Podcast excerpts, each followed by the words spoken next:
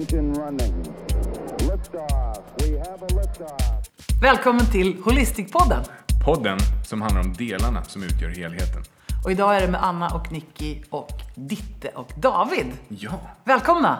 sjukt kul. Tack. Ja, vi sa förra gången att vi skulle ha gäster med oss och nu är gästerna här och vi sitter på våran klinik. I Knivsta. Ja, och vi dricker kaffe.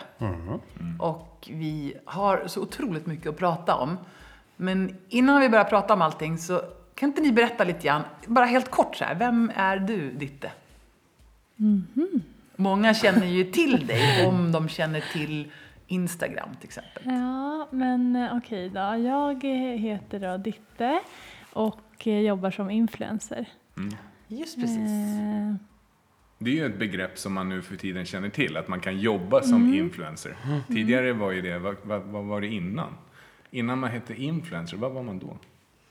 Rockstjärna skulle jag säga. Ja, rockstjärna. Ja, Gå upp på scen varenda dag, Instagrammare var man dänga. ja, men typ. Ja, eller bloggerska. Ja, just det, bloggerska var Ja, just det. Det var du också. Nej, jag vet inte om jag var det. Är det, Eller? är Ja, det, kanske. ja, men, Men du är inte bara influencer. Du, Nej. vi har ju Va? barn och vi Ja, bor ju men- någonstans. Och, Ja. Ja. Ja, just det. vad, vad, vad mer då? Om du skulle säga någonting om, om dig själv, liksom, vem du är och Ditte Svanfält. Ja.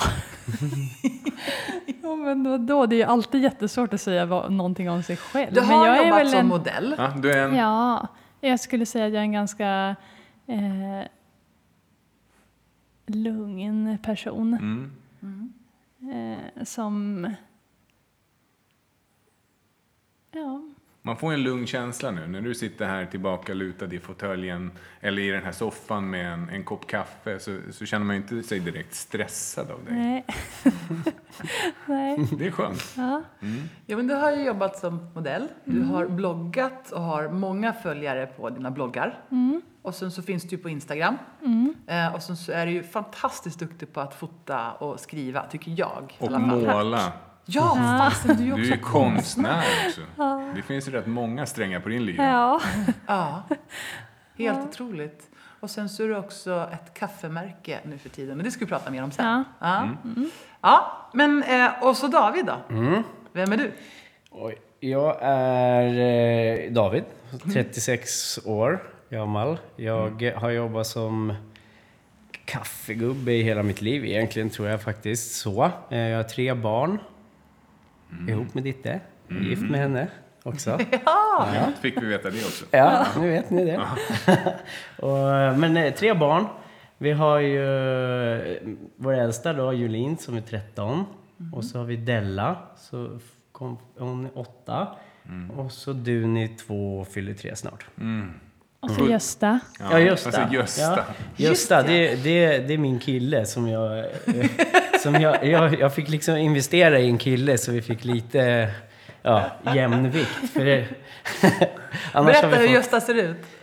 Ja, han är Som ju... ett får. Ja, eh, och, ja precis så. Ja, som ett får. Han är ganska vi, stor. Det, brukar säga, när han var inte där längre, men vi brukar säga att han, ifall att vi hade fått en son så hade han varit som Gösta, för att han är typ som David. Ja.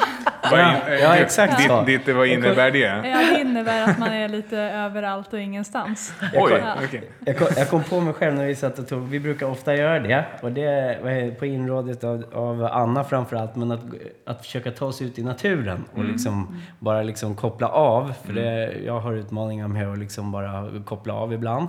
Men då så har vi stickit ut till en klippa som vi liksom är väldigt kära i. Och så jag och Ditte har suttit där många gånger och liksom haft så mysigt och lugnt. Och bara suttit där och fika när barnen är på dagis och hit och dit. Sen så tog vi med oss Gösta. Det gör vi ju varje gång. Ja, jo, jo. Men släppte lös Gösta och så var det lite mera liksom, du ni var med och hit och dit så här. Så, så då får Gösta liksom någon form av frispel. Han, han bara ränner fram och tillbaka Mm. Det i var skogen roligt, där. liksom. Ja. det var jättekul.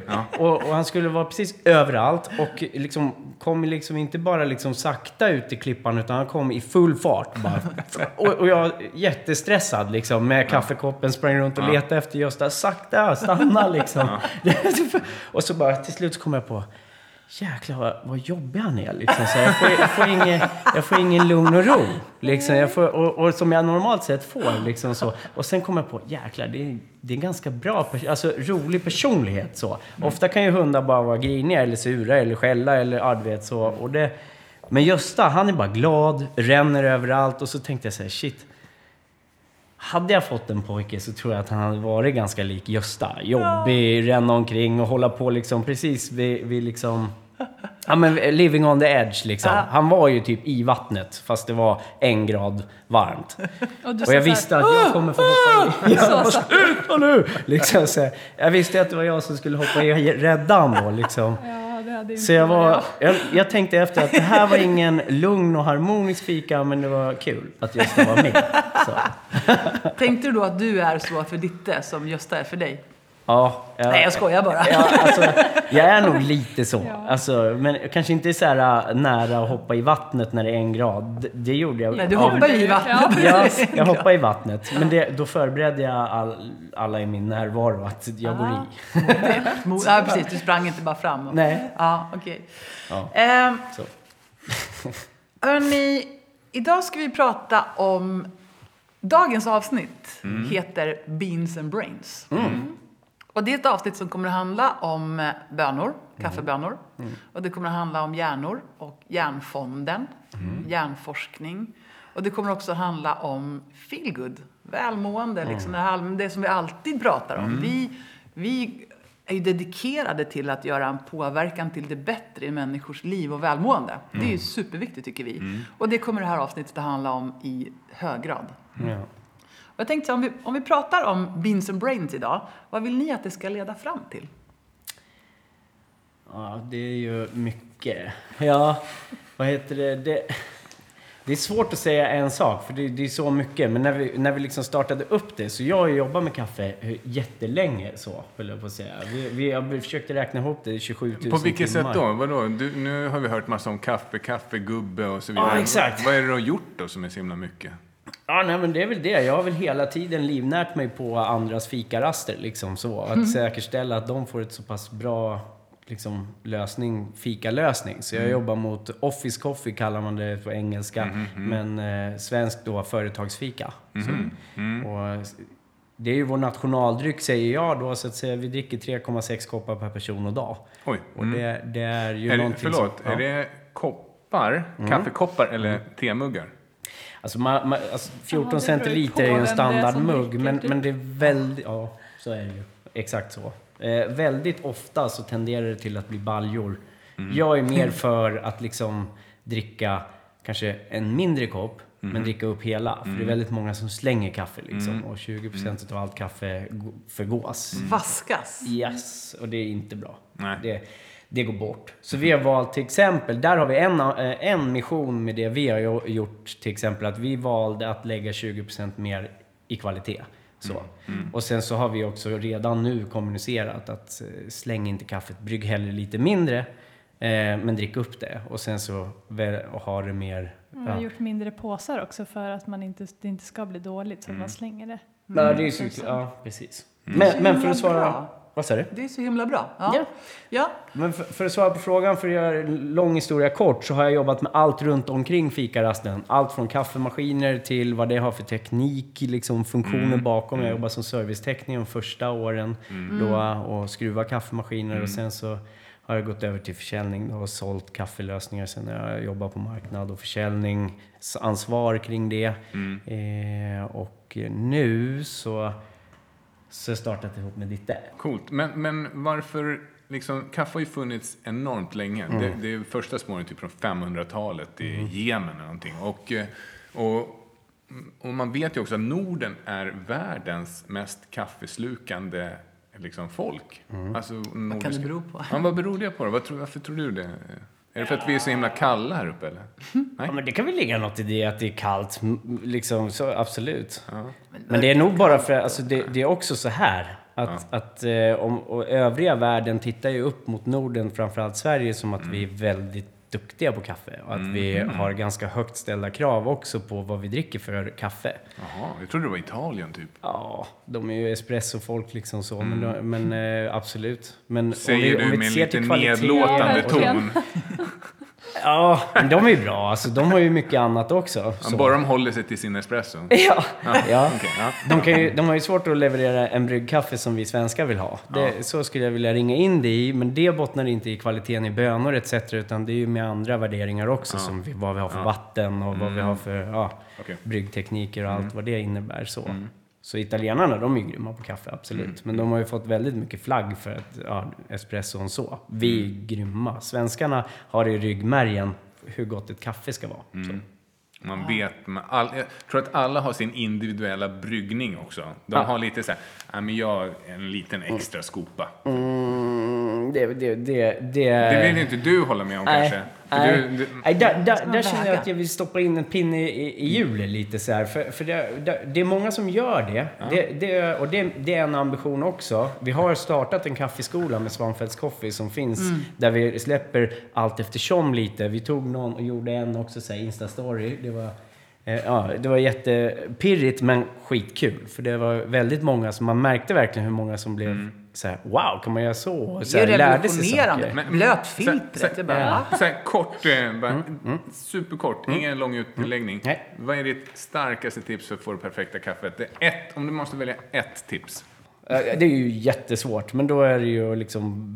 Ah, Okej, då är det vattnet då. Alltså det, det, om det är också det svåraste tipset. Så. Men det är liksom 97-98 procent utav hela drycken. Smakar vatten. vattnet illa och så är du ute i sommarstugan eller var är man någonstans. Ja. Så, så då är det ju det, absolut. Så Alltså, att då- med sig en ultraviolett vattenrenare överallt vart man än åker. Ja, och jag Nej, hör, har det låter ju lite... Ja, så har Ja. vi. Vi har kolfilter. Ja. Men, men det låter ju nördigt ja, och, och på ett sätt kanske det är det. Vi har ett väldigt fint vatten. Så skölj vattnet då väldigt mycket. Liksom. Mm. Skölj vattnet? Ja, men kör ur kranen Ja, liksom. här. bra. För det finns ju ojämnheter i rören och allting. Liksom.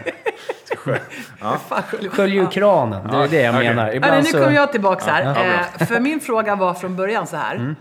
Om vi pratar om bönor och Mm. hjärnor och feelgood, vad vill vi att det ska leda fram till? Hela Mm. det här avsnittet liksom. Vad kan man ta med sig härifrån? När man har lyssnat klart på det här, vad får man med sig? Ja, Vad tror ni? jag har en klar bild. Alltså, så, får, får, jag, får jag säga? Ja, det får det. Ja. Jag har ju lärt mig massor utav, av dig Anna, för vi, vi har, men, och hur man liksom på något sätt måste varva ur och att vi får väldigt mycket information idag med mobilen och alla de här sakerna så. Eh, är ju nytt. Och du pratar om uppdateringar etc. om hjärnan. Det det. var ju, vad var det, 50 000 år sedan fick vi våran senaste liksom, iPhone senaste igår eller något sånt där. Ja. Men våran hjärna har inte uppdaterats på länge. Men vi får väldigt mycket information. Och, och vår nationaldryck är kaffe. Vad jag tycker nu. Så. Eh, vi dricker 3,6 koppar per person. Det, med det sagt så är det också kopplat till en rast. Och att man får umgås med folk som man någonstans liksom bryr sig om kanske. Eller om man har sina kollegor eller sant. dylikt. Om man liksom... Jag har en grundidé om att kanske få in lite bättre kvalitet och smak. Och sen så framförallt kanske läka också. För vi är stressade. Vi har mycket. Det kan alla liksom... Jag, jag är varje dag Så, stressad. så det är en, en, en nyckel till att få den här äh, återhämtningen som vi ofta tar upp i podden. Mm. Att det, återhämtning är ju jätteviktigt för, ett, för att nå psykisk hälsa, som vi gärna vill prata om. Mm. Ja. Då, då kommer ju fikarasten in som en jätteviktig grej. Och relationsskapande, Mm. som skapar det här kasammet. Liksom, Det är det som är så roligt, därför att eh, att vi sitter här tillsammans nu, Mm. det, går, det går så himla mycket hand i hand. Därför att om vi tittar på vår modell, vi Mm. vill få människor att må bra. Och så tittar vi på att vi vill eh, titta på fysiologin, Mm. psykologin och relationerna. Och ganska mycket kan man egentligen knyta till en fikastund. Därför att det blir en paus, det blir en vila. Du kan göra en väldigt mindful fikaupplevelse som vi gjorde hemma hos er. Skithäftigt. Eh, och du får kasammet, alltså det är, hur ofta umgås vi inte över en kopp kaffe?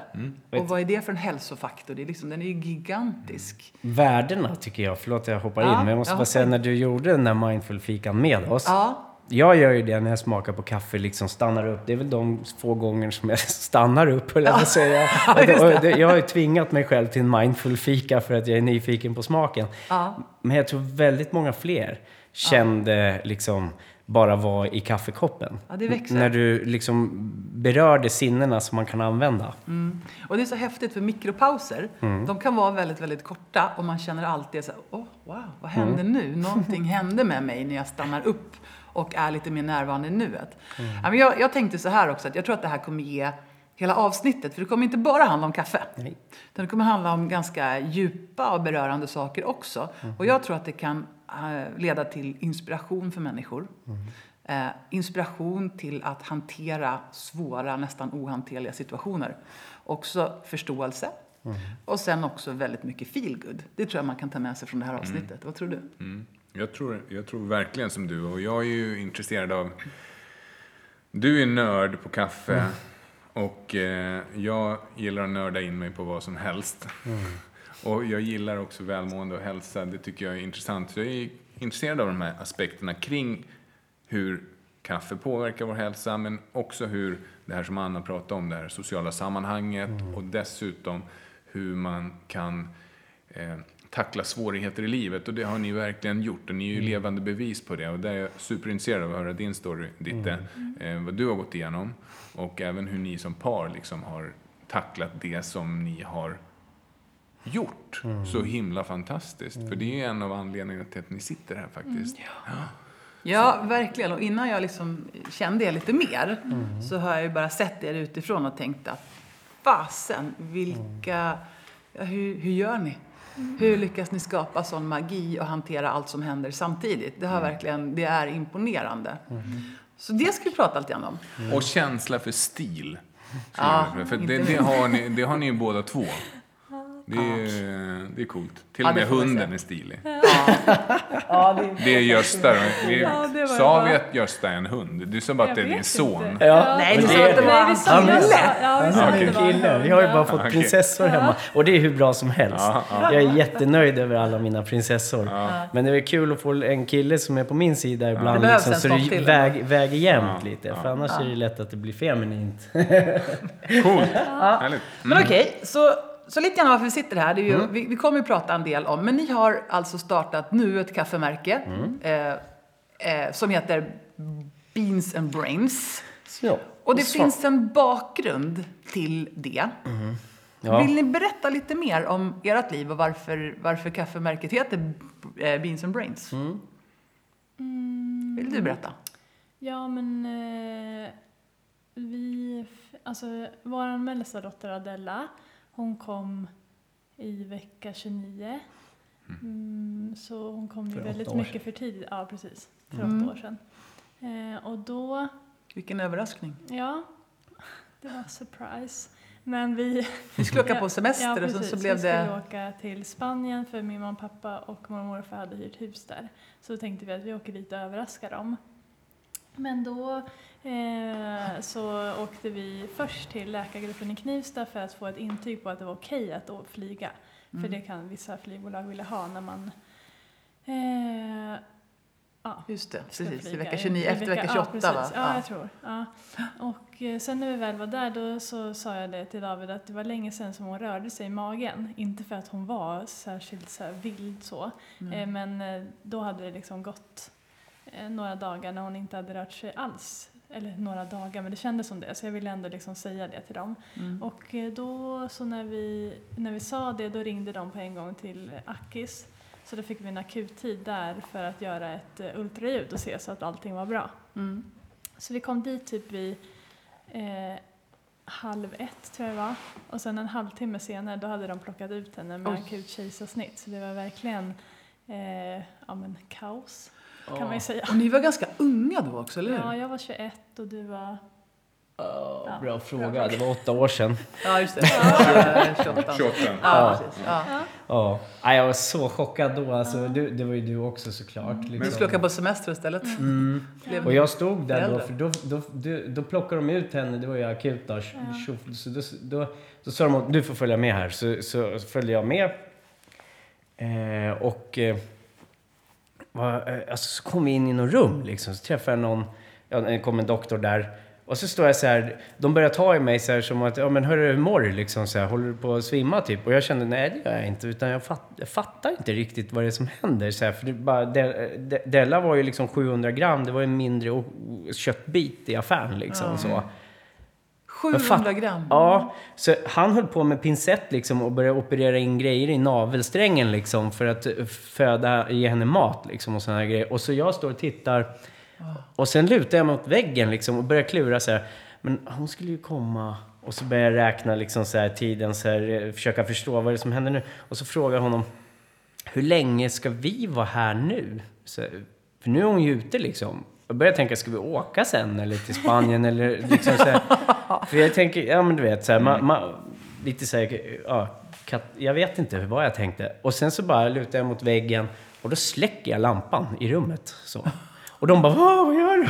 Så jag bara, hjälp! Så ja, jag var ju förmodligen väldigt chockad liksom sådär. Så, så, men de löste alltihopa. Han, eh, ja, knöt ju, alltså löste ju Della, jag fattar inte ens hur han gjorde liksom. Men det, det var ju eh, sylvassa doktorer som, som gick in och meckade lite. För det var ju precis vad det var som behövdes göra.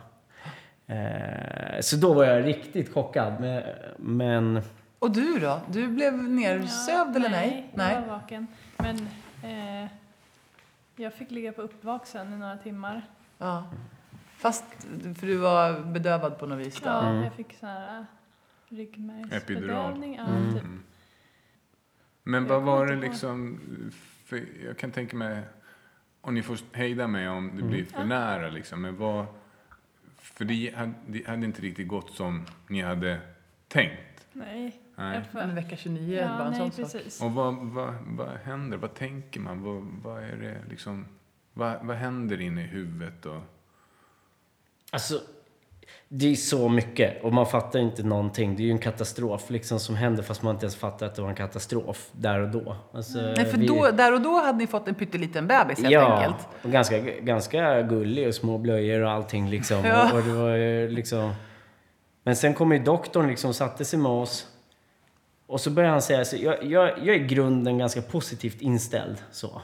Och, och han började förklara liksom att ja, men Della har, har liksom haft en hjärnblödning i magen och sen när vi tog ut henne så fick hon ytterligare en hjärnblödning vilket har inneburit att hon har fått ganska grava skador på hjärnan. Liksom så.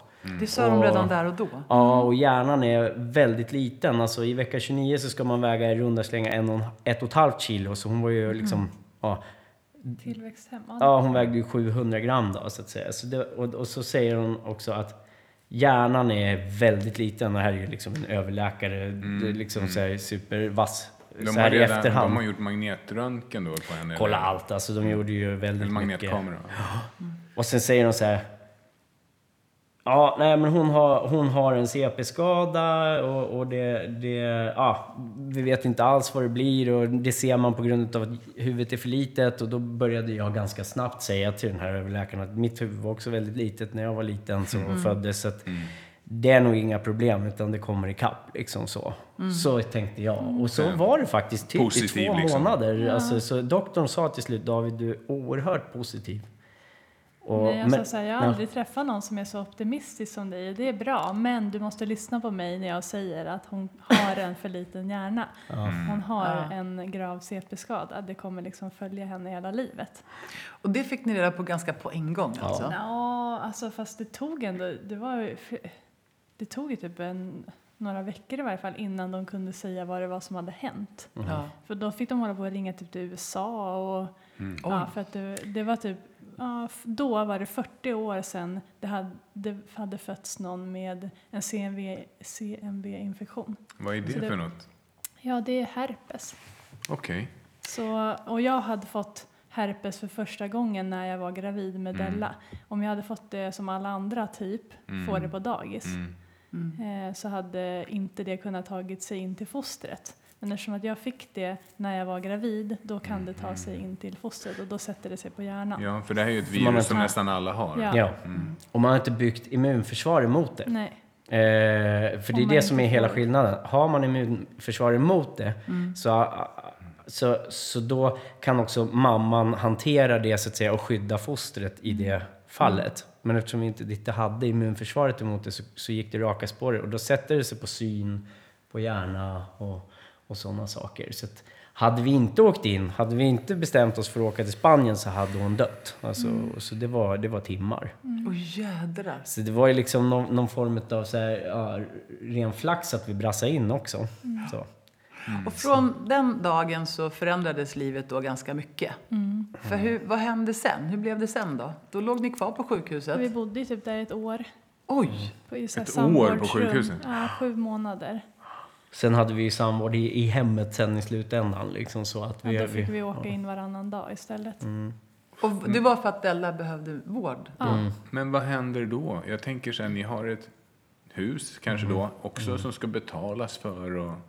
Va, liksom, Ja, det, är ju liksom bök. Allt sånt där är ju bök. Alltså, men vi- då hade ju vi jobb, höll jag på att säga. Alltså så. Så man vart ju sjukskriven. Jag vet att det tog typ 3-4 månader innan Ja. kassan godkände det.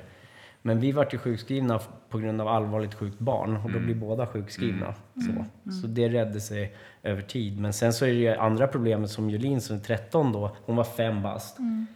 Hon gick ju på dagis och fick inte gå på dagis för på dagis är det massa sjukdomar och när man bor på neonatalavdelningen där så då, då är det så att om en förkylning kommer in där Ja. så kan det liksom 20 ungar stryka med. Så, så, så det, det är liksom, har du varit på dagis då är det fem dagar karens liksom och då får man inte träffas. Så att, Så wow. hon gick inte på dagis nej, Oj, oj. Okej. Mm. men det, Så hur, hur hanterar ni det här på ett bra sätt? Ja, men då var det nog, då tänkte vi nog inte så mycket på det utan då bara var det så det var och så fick det vara så. Det ju Är det inte sen- lite tur att man ibland är... Jag tycker Jo. saker var enklare när man var yngre. Ja. Och framförallt yngre än 25. För då var det så här, ja, jaha, ja. Ja. Mm. Ja, ja, det var så här det blev Ja. och så bara får man göra det bästa utav situationen. ja.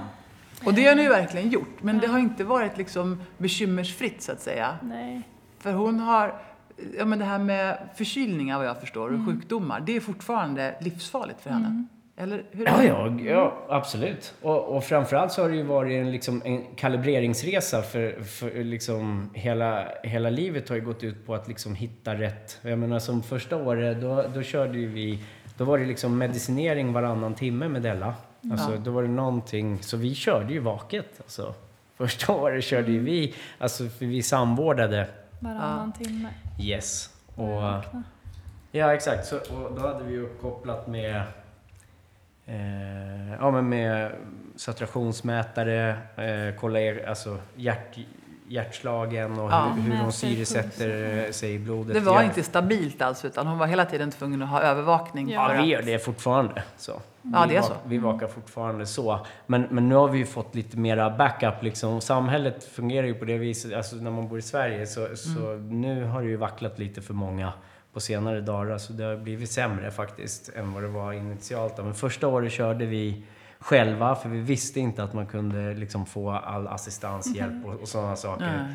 Så vi köttade ju på där och det var ju helt orimligt när man tänker efter. Men mamma och Ja. pappa tog henne Mm. ibland, så, eller ibland, hon, mamma, mamma hon, vi, hon var hos mamma och pappa typ tre, tre till fyra dagar i veckan på kvällen så hon sov där. Fast hon sov ju inte utan man fick ju vara vaken. Men då tog mamma nätterna så att vi skulle få sova. Ja. Eh, så att eh, Mm. vi fick ju ändå vi fick ju hjälp men in, utav mamma och pappa men inte utav samhället. Så liksom. Initialt. Ja. Sen fick vi... Men Sen jag tänker på en fått- sån sak, att ni har ju blivit tvungna att lära er så otroligt mycket om men hela den här samhällsprocessen. Hur fungerar det? Hur, hur söker man stöd och assistans och bidrag? Det är mycket med det där också. Mm. Ja. Ja, det är fan mycket alltså. Det, Halvtidsjobb minst, eller? ja. Ja, men egentligen bara hålla Sen koll är det på allting. alltid att man Nej, måste det är- bråka om att få den hjälpen man tycker vore självklart. ja. Det är Ja. liksom inte bara att man, att man får hjälp utan det är... Det, många gånger så kan jag komma på mig själv nu också i efterhand. Alltså, för där, där är ju vi lite olika. Alltså, så här, du, du, dig lutar jag mig mot för att veta vad som är rätt och fel väldigt ofta. Så det är min trygghet på det viset. Så här, att man, eh, men, men sen så känner jag lite så här, för någonstans så jag har inte samma utmaning i en di- diskussion att ställa krav. Alltså, det kan vara lätt att man tycker så här, vi ska vara så tacksamma för att vi får all hjälp i världen liksom så för vårt barn. Och det är jag, eller vi. Men däremot så är det så att vi också bor i Sverige. Mm. Och i Sverige så finns det lagar som liksom går över vad vi vill. Alltså om naturen hade liksom skött våran process med Della, då hade inte vi fått haft Della Ja. eh, här. Så. Och det är ju hemskt, den tanken. Samtidigt så är det också det, alltså man måste vara väldigt liksom man måste vara väldigt objektiv när man lyssnar på det här. För jag är förälder och har massa känslor också. Men när man kommunicerar med till exempel en försäkringskassa eller med en kommun eller en sjukvårdsinstans så är det objektivt och juridiskt som man får hjälp. Och det, det är liksom, om vi säger som Ditte då, som inte ens innan Della kom tog sprutor för att hon var rädd för sprutor. Och så säger de så här, nu ska vi akut operera här. Så, öppna upp dig. Och då så bara, första svaret bara nej. Så, "Eh, jag vill inte det. Ja, fast det är inte ditt val. Så nu. Så, Nu händer det. Hon ska ut för hon håller på att dö och i Sverige så tar vi hand om barn som är i kroppen. Så. Mm. Det där är, ett också, ett- precis, och det där är också ett möte med vården. Eh, Ja. där, är, där är man inte heller helt utbildad. När man Nej. kommer till vården eh, så får man, då blir man varse om Mm. hur de jobbar. Och där blir man också varse om att ja, du har rättigheter men Mm. du, har också, du ställs också inför våran lag. För, för det jag har sett när jag har följt er vid, vid ett flertal tillfällen så har ju du skrivit om att ja, men nu kom ambulansen igen Mm. och hämtade Della. Och bara man läser det här så känner jag att hjärtat Mm. blöder. Vill ni berätta liksom vad som har hänt ett antal gånger? Ja, men, eh, alltså när hon har blivit sjuk, eller när hon blir liksom riktigt förkyld eller sådär, då, då slämmar det igen så då får hon lunginflammation. Mm. Och innan, typ när hon var, från att hon var två till fyra, så var Mm. det liksom kanske två gånger i månaden som vi fick åka ambulans in till sjukhuset för, För att... det blir så akut. Ja.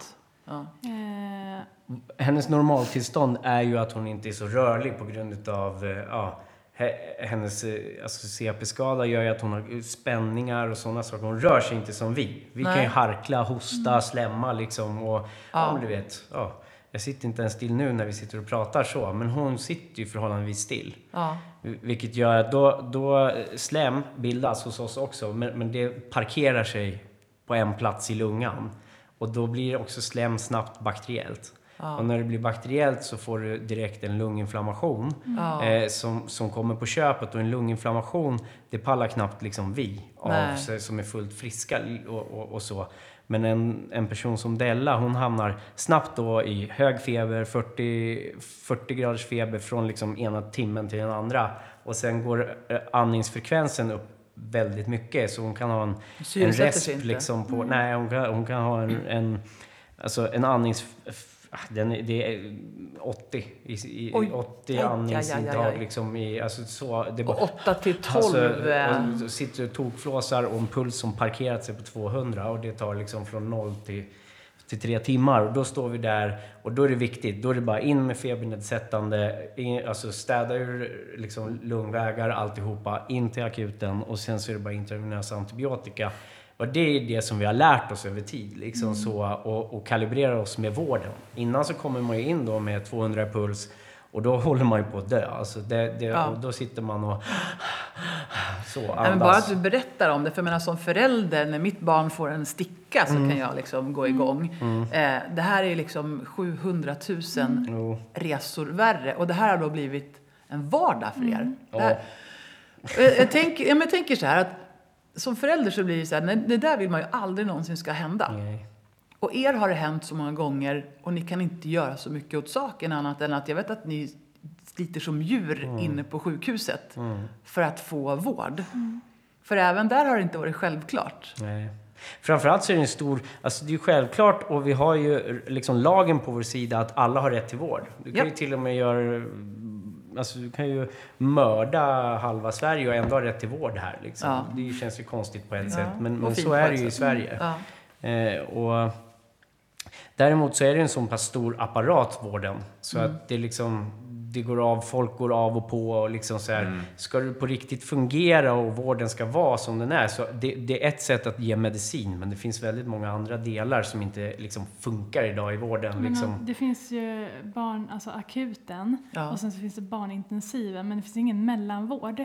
Och mellanvården hade Della behövt ja, men, fem gånger utav fem typ. Ja. Varje gång, eftersom det vi är ju en akut hemma. Ja, Så när vi åker in då hamnar vi på akuten och sen när det har varit liksom som sämst då är det bara rakt upp till intensiven. Ja. Och sen på intensiven så det, har det varit så att några dygn har varit liksom att, ja, väldigt dåliga. Mm. Men sen så sakta men säkert börjar hon liksom bli bättre. Ah. Och då skickar de ner henne till akuten igen. Men där har de inte den kompetensen som behövs för att hon ska kunna klara sig där. Utan då är det ett dygn igen på akuten, sen är det upp till intensiven igen. För att hon har Ah. blivit så dålig igen, för att hon inte får den hjälpen hon behöver. Ah. Så det sa vi ofta när vi var där, att det hade behövts en mellandel för Man de får, här väldigt barnen. ofta, man får väldigt ofta stånga. Så det, Mm. det låter väldigt ofta vad heter det, väldigt okänsligt. Jag, jag någonstans har ju varit den som har pratat väldigt mycket och sen så har vi teamat upp och sagt vad det är vi ska säga. Men det har ju varit som den gången du pratade om, det är ju, då fick hon RS-virus. Det är ju välkänt för många. Men Ja. äldre och små bebisar ska inte få RS-virus för det är farligt. Ja. Till exempel så, sådana som vår Della också, som, som har liksom andningsutmaningar ändå. De ska inte heller ha det. Det, det är liksom döden nära inpå då. Och d- vad, vad då RS-virus är, det är långt slemmigt, trådigt slem som håller på i fem veckors tid. Och då när vi liksom normalt sett tar och, och jobbar med slem och går ner och suger upp slem i vissa fall då hos Della, liksom när inte hon kan hantera det själv. Så, så har man då en fem veckors cykel liksom, och, och, och de suger inte slem på akutavdelningen men de gör det på BIVA-avdelningen, alltså intensivvårdsavdelningen. Då kan man som förälder konstatera ganska snabbt att mellanvården hade funkat för hon behöver inte liksom skjuta i sig massa mediciner utan hon behöver bara städa upp andningsvägarna. Ja, men, men, men det kan inte jag göra eller Ditte göra 24-7 heller. Nej. Utan vi måste också sova någon gång under Men ni fem kan veckor. det? Ja, jag, Ni kan vi, det här? Ja, jag gör det hemma. Så. Så ni har ju blivit experter på Della. Och ni är de enda som är det egentligen just nu. Ja, bestående i alla fall. Och Sen har vi assistenter. Ja. Vi har ju valt att inte jobba med henne alls, alltså som medicinskt. eh, Alltså ta assistanstimmar, utan bara vara föräldrar. Men, Och det har ju varit vinnande koncept. Det skulle jag vilja så här, ge råd till alla så att säga, som hamnar i en sån situation också.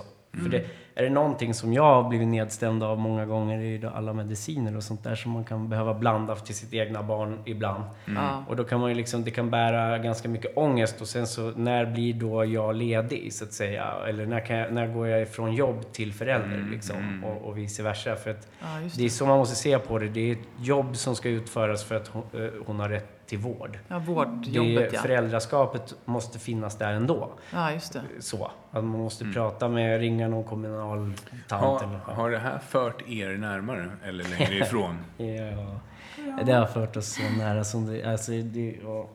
Nej, så är det. Ja, för det är det. Ja. Det, här är ju, det här måste ju vara en gigantisk stress. Och ändå när man ser er, i alla fall utifrån, så ser man liksom en familj som är så eh, otroligt kärleksfull. Och intakt? Alltså ni sjunger och dansar och badar i poolen och liksom gör allt som är möjligt och lite till som en hel familj. Och det ser så självklart ut. Och jag fattar inte, hur gör ni för att lyckas? Alltså, jag, jag tycker att ni verkar vara liksom mästare på att lyfta fram allt det fina. Ja, men det tror jag att vi är och att det är därför det har blivit bra, trots allt. Att vi ändå liksom vänder det mesta till positivt. Även om jag är bättre på att tänka katastroftankar än vad du är, så i slutändan sen så väljer jag ändå att okej, det här hände, men nu gör vi någonting bra utav det. Ja. Kan det vara så att era olikheter för er samman? Ja, tänkte- det tror jag absolut. Jag tänkte precis säga det, vi är ganska osynk. Liksom Ja. så. Alltså, för om vi säger som Della ligger då på BIVA och håller på liksom, mer eller mindre, det har ju varit många gånger när doktorerna kommer och säger att nu kommer hon dö. Då blir jag någonstans liksom lösningsorienterad och känner inga känslor alls egentligen. Det låter väldigt konstigt. Jag måste få prata till punkt för att för- förklara mig själv så. Men det enda jag vet eller kan är att lösa uppgiften då på något vis. Det är så min hjärna funkar. Medan du blir väldigt ledsen och, och liksom ser kanske till och med döden framför oss och liksom känner på den på ett annat sätt. Alltså så här, jag, jag, jag funkar inte alls så. Alltså att, att det måste ske. om jag ska känna det liksom så. Så, så vad händer med dig då? Liksom, Ja, en men då, då blir jag väldigt tydlig. Liksom. Då blir jag vä- väldigt tydlig och förklarar vem som har vilken roll och vem det, vems ansvar som äger vem och vad det är som behöver göras. Och om du inte gör det så då kommer jag liksom försöka... Där är du som en kulspruta, eller hur? Ja, ja, ja. Och du har väldigt klart för dig att så här är det och så här är det och så här är det. Och, Ja, och sen så ger jag ju dem såklart, det är de som bestämmer i slutändan. Det har varit en gång, och det var den gången som jag på riktigt bröt ihop och låg som en liksom... Ja, jag har aldrig krypit ihop så mycket någonsin och känt mig så maktlös som när det kom en överläkare. När jag visste, vi var på BIVA Della höll på att respa upp, alltså hamna kanske på 180. Och jag säger, det är Ipren som gäller, Alvedon. Och då sitter de där liksom och tycker att du är förälder, du har inte koll på det här, det är vi som är medicinsk personal, vi ska vänta in doktor. Om du väntar på doktor då kommer du tappa kontrollen. Och så då har vi tre dagar här som, håll, som är ett helvete. Och då var det precis det hände, för att då tyckte hon bara att jag inte skulle säga vad det var som gällde och då blev jag förbannad. Och då, höll, då kom eh, jourdoktor in och liksom, om du inte sköter dig så åker du ut härifrån. Och då var jag själv där Ja, han och sa, så höll då på. tillkallar jag vakter. Och då-. Och det var inte så att jag höll på att strypa ut folk liksom. Det var ju bara att jag visste vad det var som gällde. Och, och så var jag liksom övertydlig för min dotters räkning. Och, och då, alltså jag har aldrig grinat så länge och så mycket. För det var det enda gången jag kände mig maktlös och inte visste vad, vad, vad gör jag om de tar ut mig härifrån nu. Liksom. De vet ju inte ens om när de ska ge Ipren eller inte liksom. Då, då är det ju över. Och, du, och du visste ju det. Ja. Ni visste ju det. Ja, Bägge ja, det var, jag sa ju innan. Och då blev det ju också väldigt... Efter det så har vi alltid släpat in allihopa och, och liksom haft en samtal med dem sen efteråt och säger det att ni har inte resursen i form av respirator för där har vården sagt nej. För det kan bli ännu mer skador på hjärnan. Och det, det finns ju...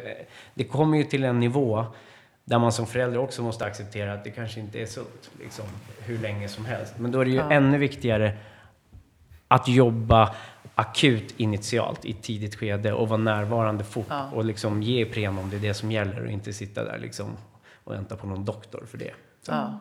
så där, där, där har vi ju liksom varit sjukt tydliga med vården. Fan, vilken, vilken story. Det är ju helt galet. Ja, och det, och det är ju inte en gång, utan det har ju hänt många, många gånger. Eh, och det är liksom det här jag inte fattar. Men där har ni på något sätt, ni har hittat ett sätt att deala med det här.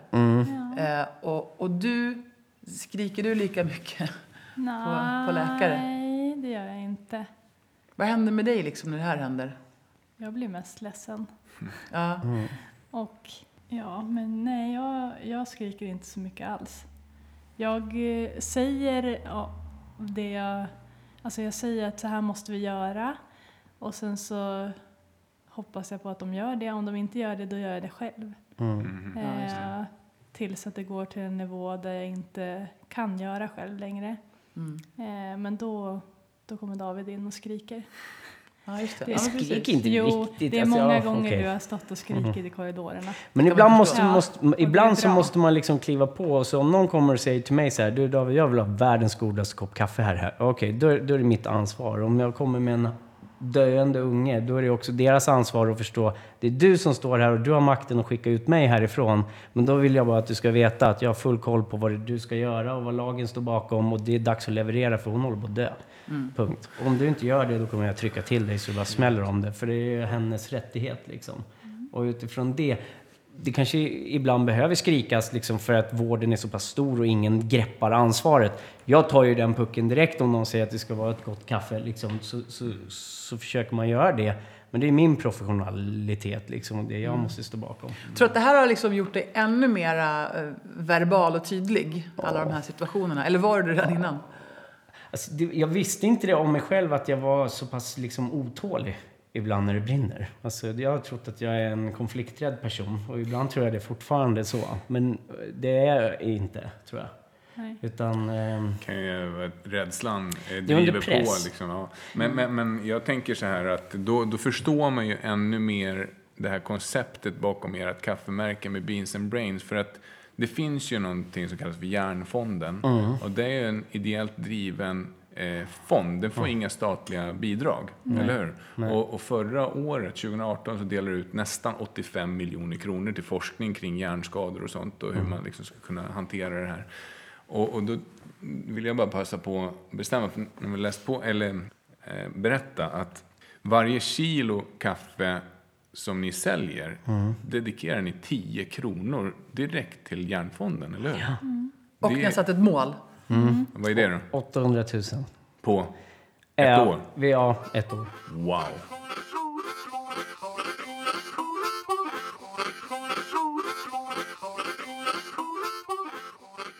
Du bär på ett mysterium. Mellan dina öron finns ett märklig grå klump på drygt ett kilo. Den formar dina tankar, den skapar dina känslor, den lagrar dina minnen. Den styr allt som händer i din kropp. Din hjärna är du. Inuti varje människas huvud ligger en kopia av evolutionens kronjuvel, den mänskliga hjärnan. Det är den mest komplexa struktur som vi känner till. Den mänskliga hjärnan väger runt 1,5 kilo och har mer än 100 miljarder nervceller som vardera kan skicka signaler till tusentals andra celler med en hastighet av 300 kilometer i timmen. Hjärnan är vår öppning till världen, kroppens styrcentral och generatorn för tankar, drömmar och idéer. I filmserien Livet sitter i hjärnan berättar några av Sveriges främsta forskare och läkare om hjärnans svindlande kapacitet, dess sjukdomar och mysterier. Filmens unika scener är tagna av den världsberömda fotografen Lennart Nilsson. Hjärnan kan delas in i tre delar. Storhjärnan, lillhjärnan och hjärnstammen. Storhjärnan består av två halvor som är förbundna med varandra genom hjärnbalken. De två hjärnhalvorna har i princip samma funktioner men behandlar information olika. Hjärnans yttre skikt kallas hjärnbarken eller cortex. Det är 3 till 5 mm tjockt och består till största delen av nervceller och kopplingar mellan nervtrådarnas ändförgreningar. Här kontrolleras våra sinnen, rörelser och högre funktioner som språk, minne och känslor. Hjärnbarken omtalas ofta som grå substans, men är i själva verket snarare rosa. Hos alla högre däggdjur är hjärnbarken kraftigt veckad för att öka den totala ytan. Innanför hjärnbarken ligger den vita substansen som innehåller buntar av nervtrådar som sköter kommunikationen mellan hjärnbarkens nervceller. De formar nervbanor som kan skicka information mellan olika områden i det centrala nervsystemet. Hjärnfondens vision är att ingen ska behöva lida av sjukdomar, skador eller funktionsnedsättningar i hjärnan. Hjärnfonden är en ideell insamlingsstiftelse utan statligt stöd som har till uppgift att samla in och fördela pengarna till forskning samt informera om hela hjärnan och alla dess sjukdomar, skador och funktionsnedsättningar. Hjärnfonden är helt beroende av gåvor och testamenten från privatpersoner och av företagssamarbeten. Stiftelsen bildades 1994 på initiativ av professor Lennart Widén vid Karolinska institutet i Solna. Hjärnfonden delar ut stipendier och forskningsbidrag till speciellt utvalda förstklassiga forskare och forskargrupper.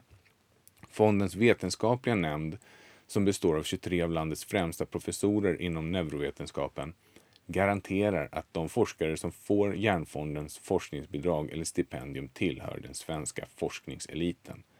Målet är att hitta nya effektiva behandlingar samt att intensifiera livsviktig forskning. Forskningen handlar även om att få den friska hjärnans utveckling och potential. Hjärnfonden arbetar också för att öka gåvorna till forskningen genom att höja kunskapen och engagemanget kring hjärnan och forskningens betydelse genom information, föreläsningar och seminarier. Hjärnfonden är en viktig finansiär av forskning inom neurovetenskapens alla delområden, från grundforskning till klinisk forskning. Sedan bildandet av stiftelsen 1994 har mer än en halv miljard kronor delats ut till forskning och information om hjärnan. Allt stöd som delas ut till forskare och forskargrupper är insamlade medel. Hjärnfonden kunde 2018 dela ut 83,4 miljoner kronor till hjärnforskare i Sverige. Tyvärr är behovet så mycket större.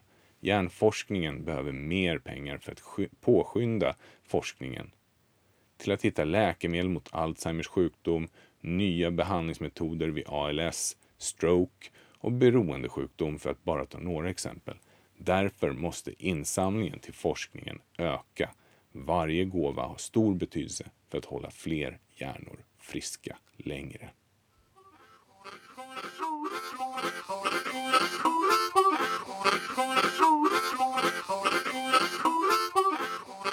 Vi skulle bli... Jag pratade med, med vår kontakt på Hjärnfonden och det var topp tre.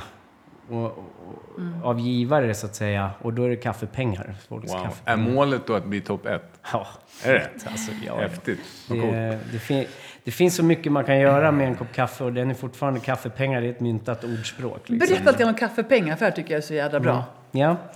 Ja, men...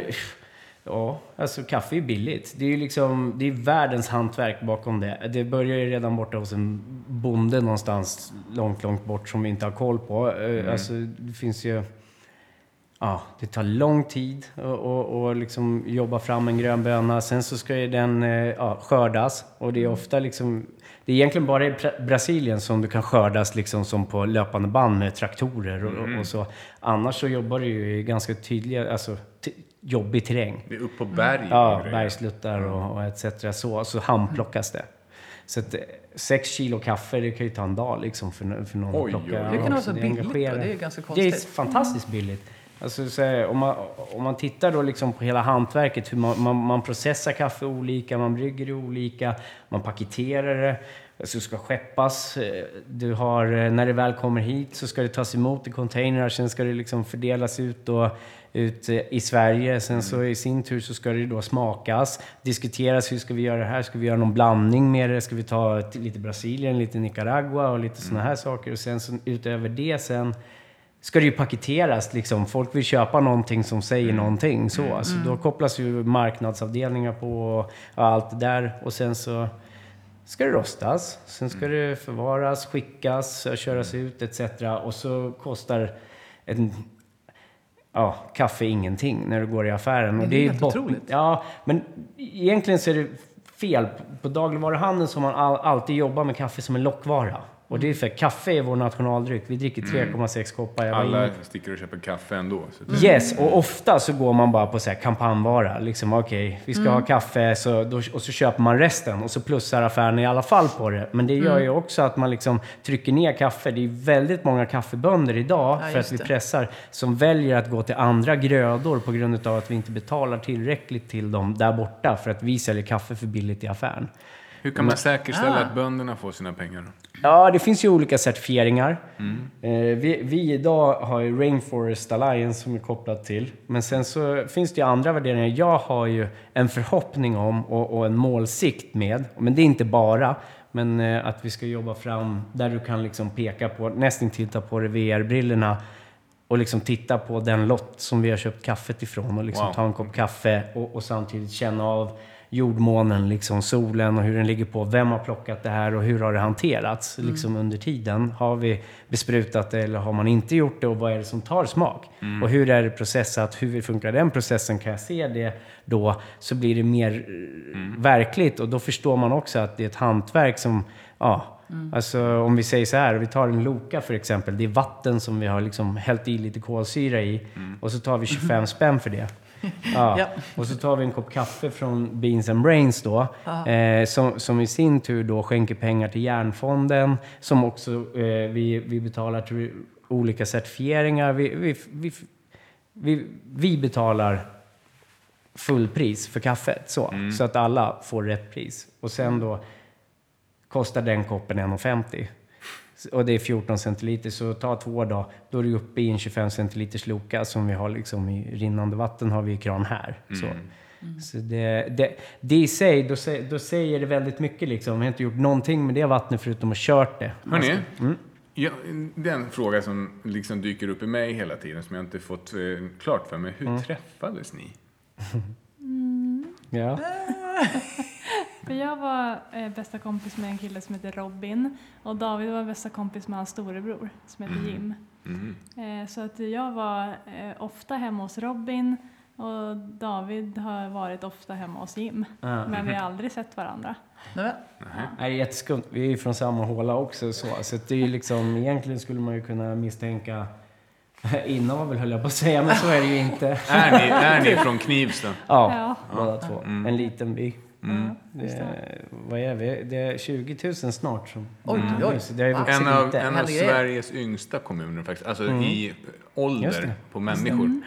Ja. Så det är väldigt mycket unga människor som bor i Knivsta och det har en inflyttningsfrekvens som är helt galen. Så det växer jättemycket. Fantastiskt bra by, Mm. tycker jag.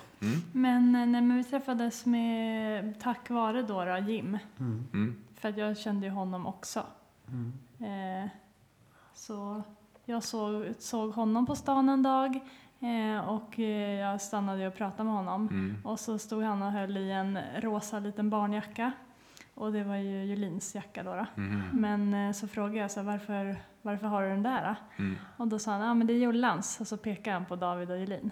Mhm. Då stod de och dansade till någon gatumusikant på stan.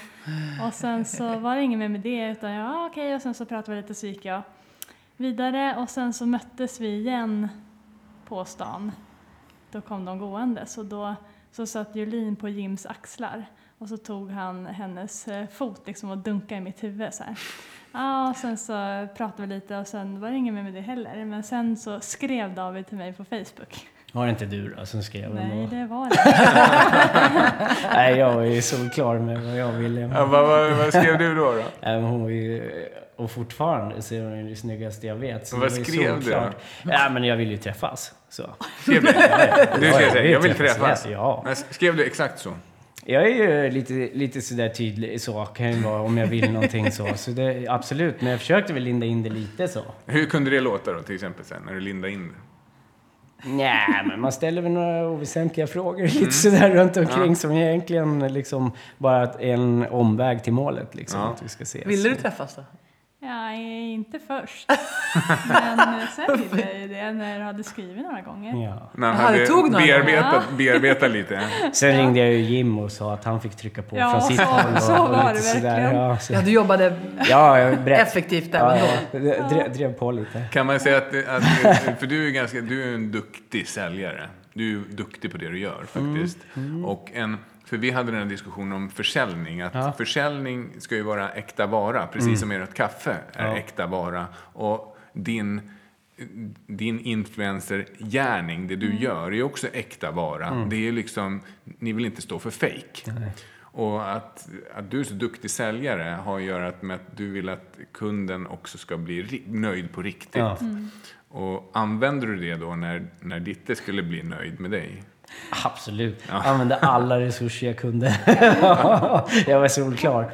Men eh, alltså, ja, men samtidigt så känner jag ändå att jag fick ganska så snabb respons. Sen så var det några gånger så här, hon, jag, som jag tänker att du kanske misstänkte att det är något fel på han liksom. För att jag, ja men du vet så här, du var på fest, jag var hemma med Jolin. Jag var, var ju ensam med Jolin då. Men då var det ju ofta alltså, så här, att man var hemma liksom, eh, själv. Och de andra var ute och festade. Det var ju den sorten tiden då också, när man bara var ute. Och hur, hur hanterar man det? För en grej i säljyrket är att hantera invändningar.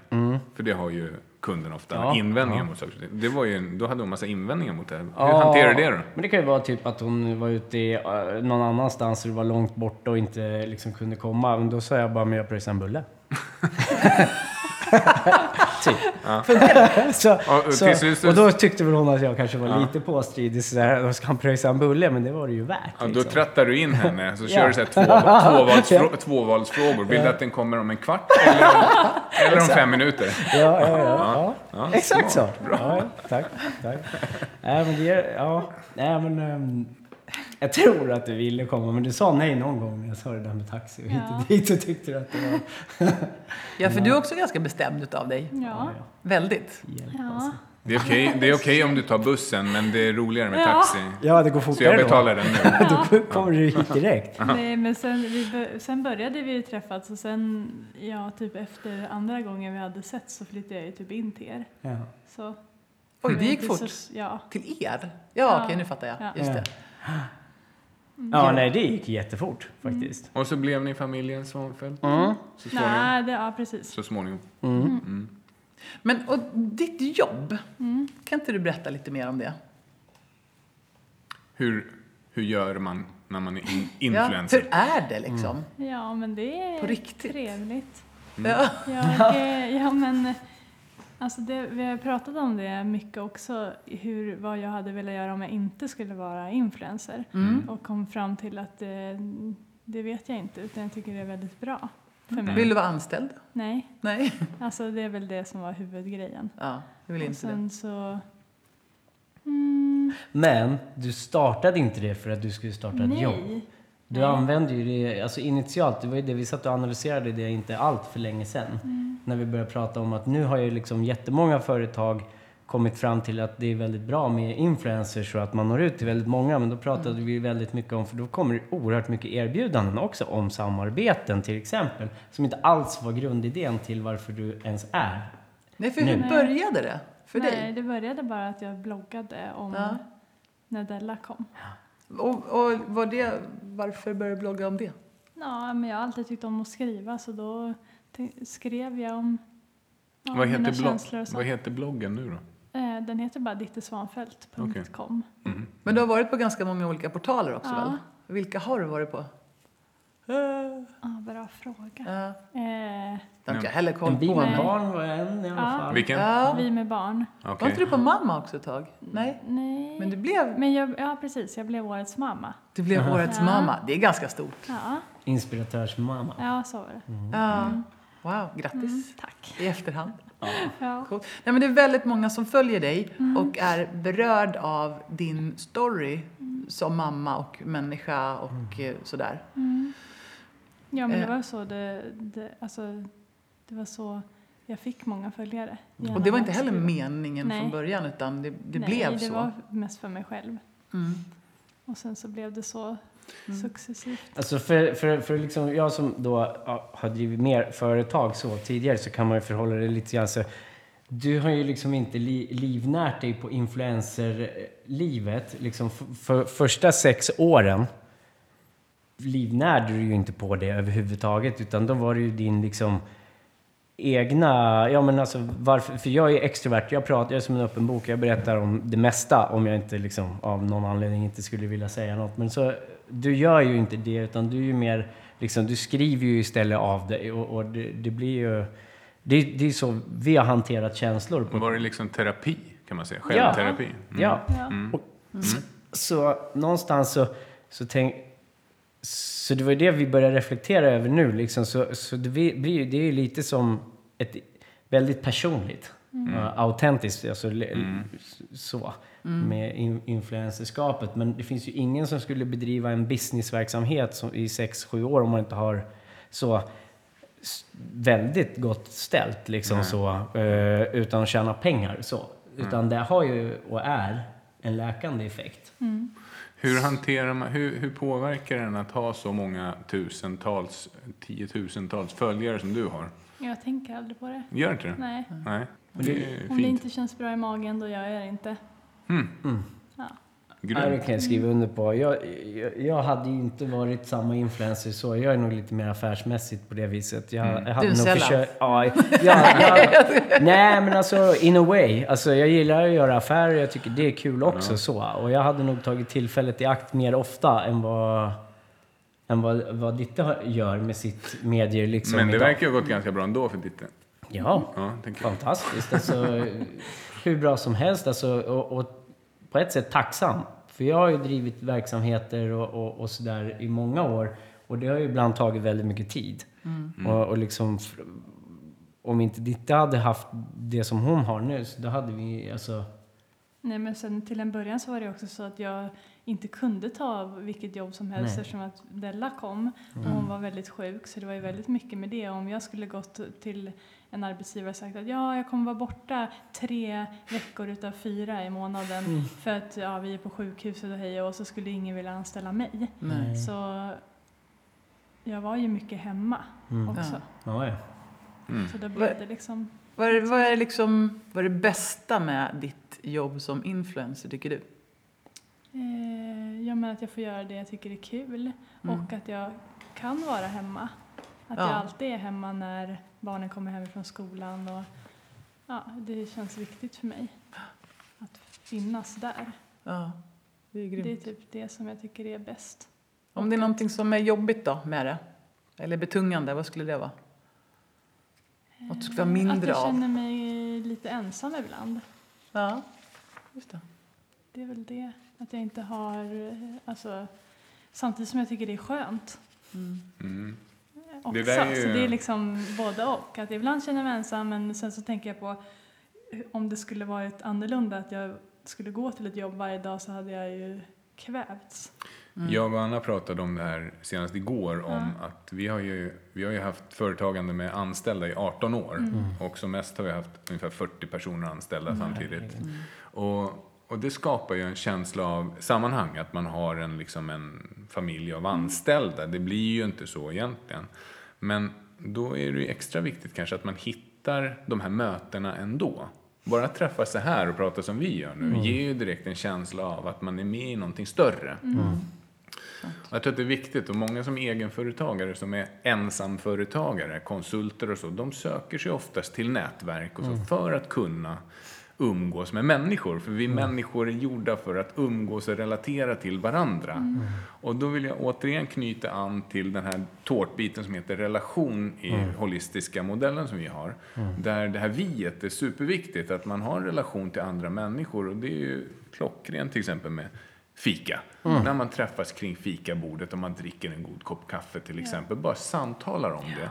Samma sak tyvärr då, då med rökare. De träffas i rökrutan eh, och träffas för, för samtala där. Men det är ju sjukt ute nu lite sådär utan Det är sjukt, för... verkligen ja, ute. Ja, och, och någonstans Vem tycker jag vill, då vem att... vill lukta cigg nu för tiden? Då känner jag att jag känner ett större ansvar för att göra godare kaffe som man istället för att gå ut och röka tar en kaffe till liksom.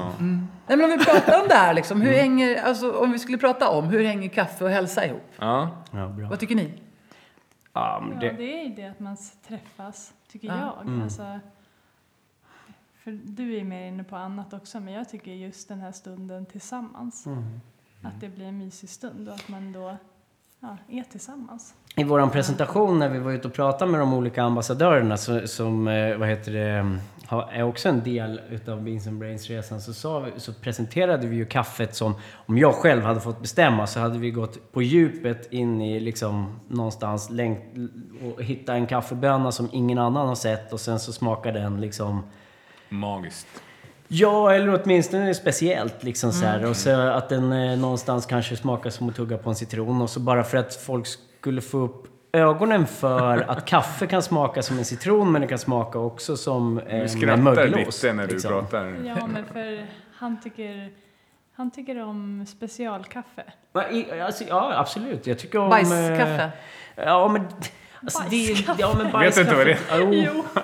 Men alltså det tycker jag någonstans, det är så här, det, det, det typiska mänskliga liksom, faktorn är med där för att tjäna mer pengar på någonting. Så här, då, man, man trycker in liksom man tog de här aporna som sprang runt och liksom på ett naturligt sätt hittade lite kaffebönor och käkade upp dem.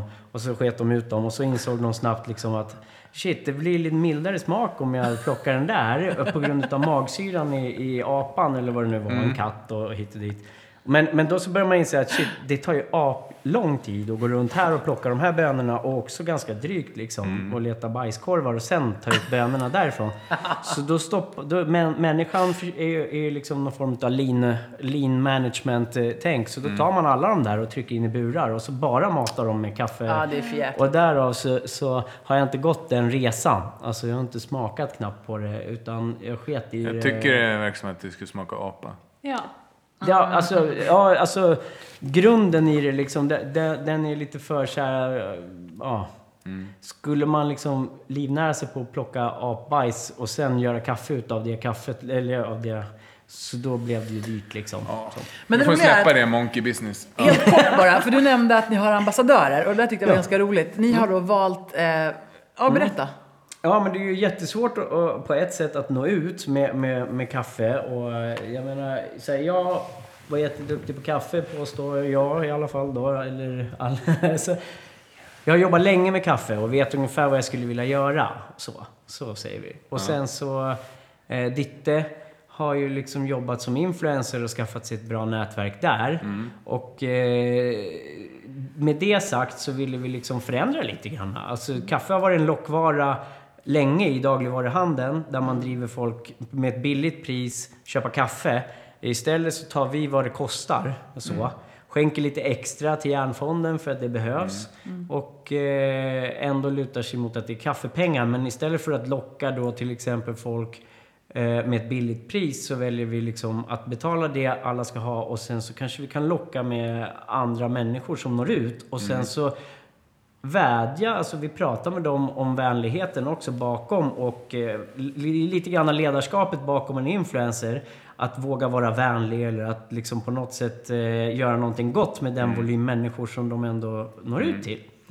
Så där börjar det lite grann och då pratar vi om annat än min nörderi kaffeböna också. Utan Ja, vi gör ett vanligt kaffe som alla vill ha, inte bara David. Liksom så. Och, och sen eh, att vi försöker liksom nå ut då till den stora massan och göra en förändring. Så att det liksom blir hållbart att vi kan dricka kaffe för alltid. Kommer Och det, man- som är, det som är lite kul, det är, för jag satt ju med där hemma hos er, Mm. eh, det är ju att det är, hur många olika roster är det?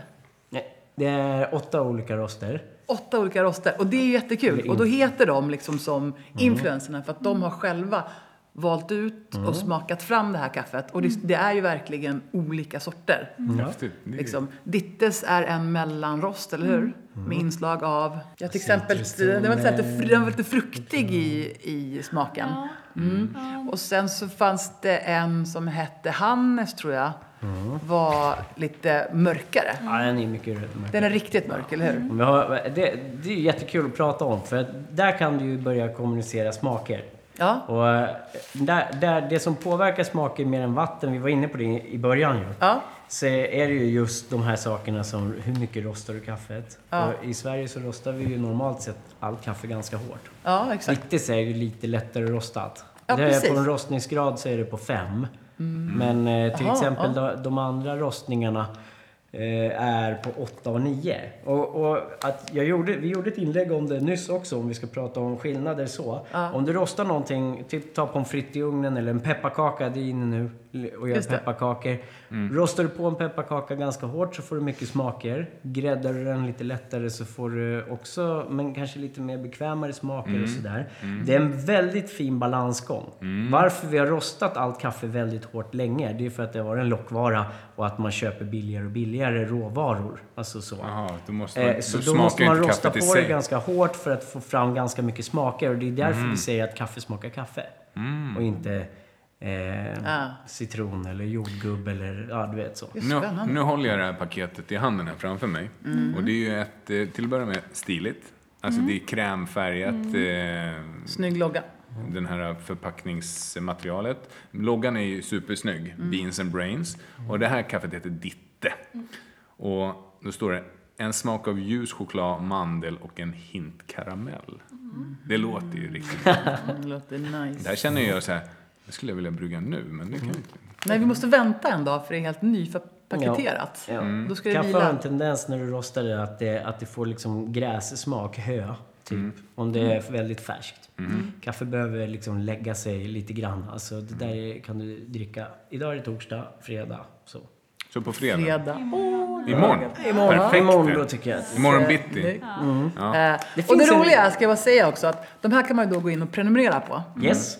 Och jag gillar den här idén för att du sålde in den till mig på ett Mm. bra sätt. Det är förmodligen för att du är väldigt duktig på att sälja. Men jag gillar ändå idén. Eh, själva grejen är då att du sa att en normal familj förbrukar två kilo... Nej. En jo. normal kaffefamilj, alltså Ja. kaffeförbrukningsfamilj. Eh, om vi slår ut det liksom så, så det blir mer och mer tedrickare i Sverige. Så.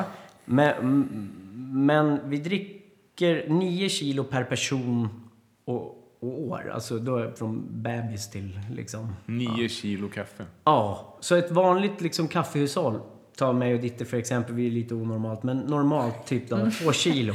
Vi dricker lite mer. Så. Ja, det nog vi också. Ja, Ja. men två, två kilo per, eh, per månad förbrukar man. Ja. Och det köper du i affärerna, så även om man inte kanske tänker på det så åtminstone man ett ju. Mm. kilo. Ja. Och då så satte vi vårt mål med Järnfonden till exempel, det var ju 800 000 att vi ska skänka dit. Det innebär att om vi skulle då få igång folk att prenumerera på Ja. vårt kaffe, vilket kaffe är en förbrukningsvara, det går åt. Mm. Eh, så innebär det 3333 stycken hushåll i hela Sverige Mm. som skulle prenumerera på vårt kaffe då och då två kilo. Då skulle vi uppnå målet. Wow. Eh, och då... Det är inte jättemycket.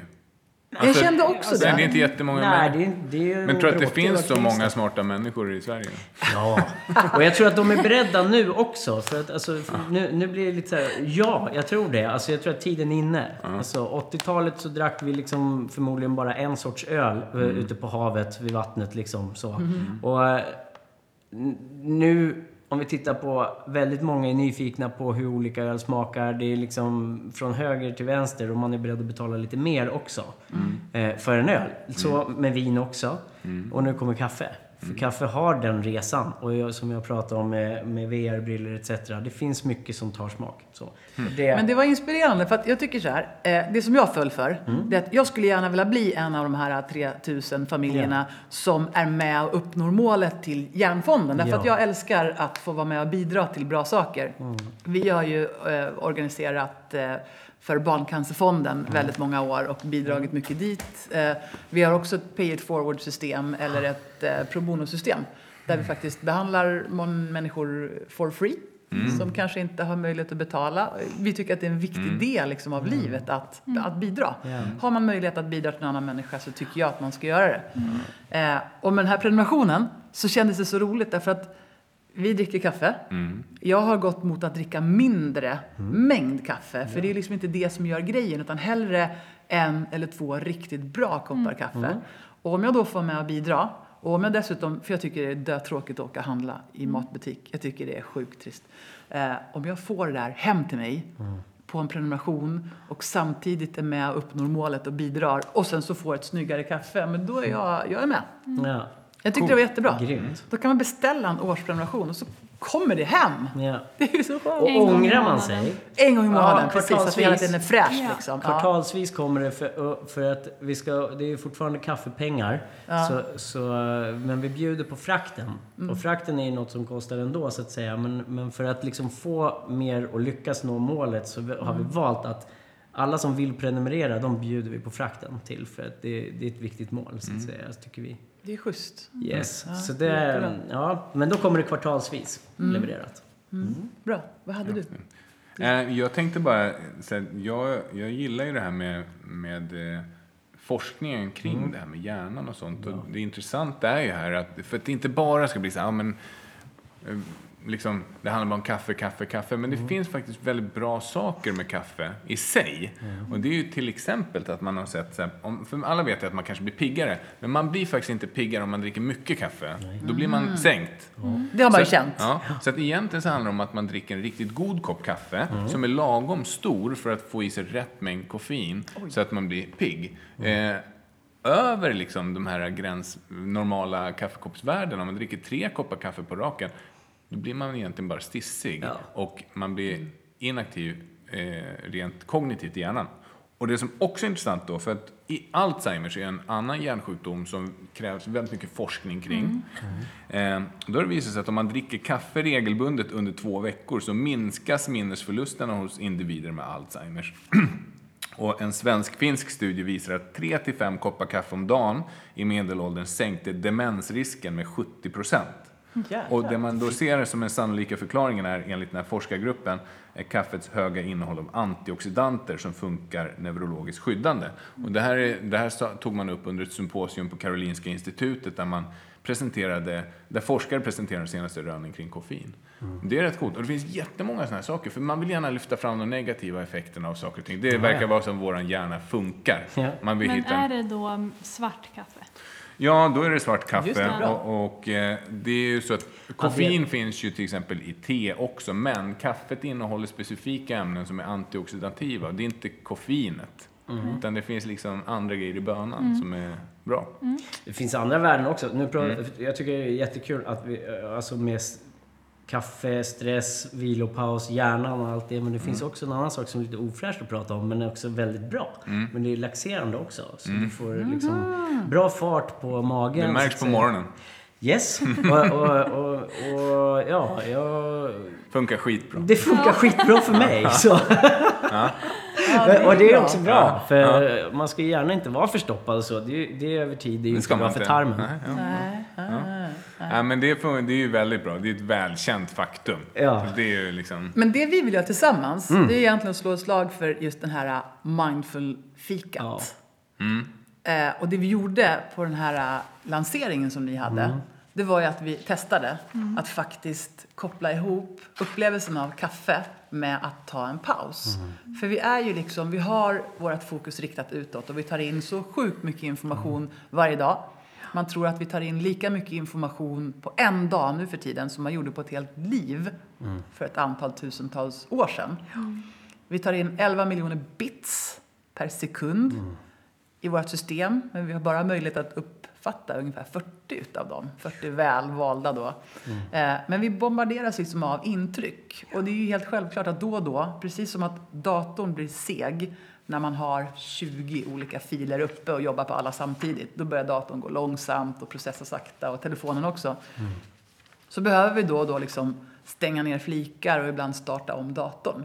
Och det är det vi tänker att oavsett om man då jobbar som kaffekund eller som förälder eller deltidsvårdare eller om man jobbar som influencer som är ett otroligt intensivt jobb där man lite grann är liksom på hela tiden.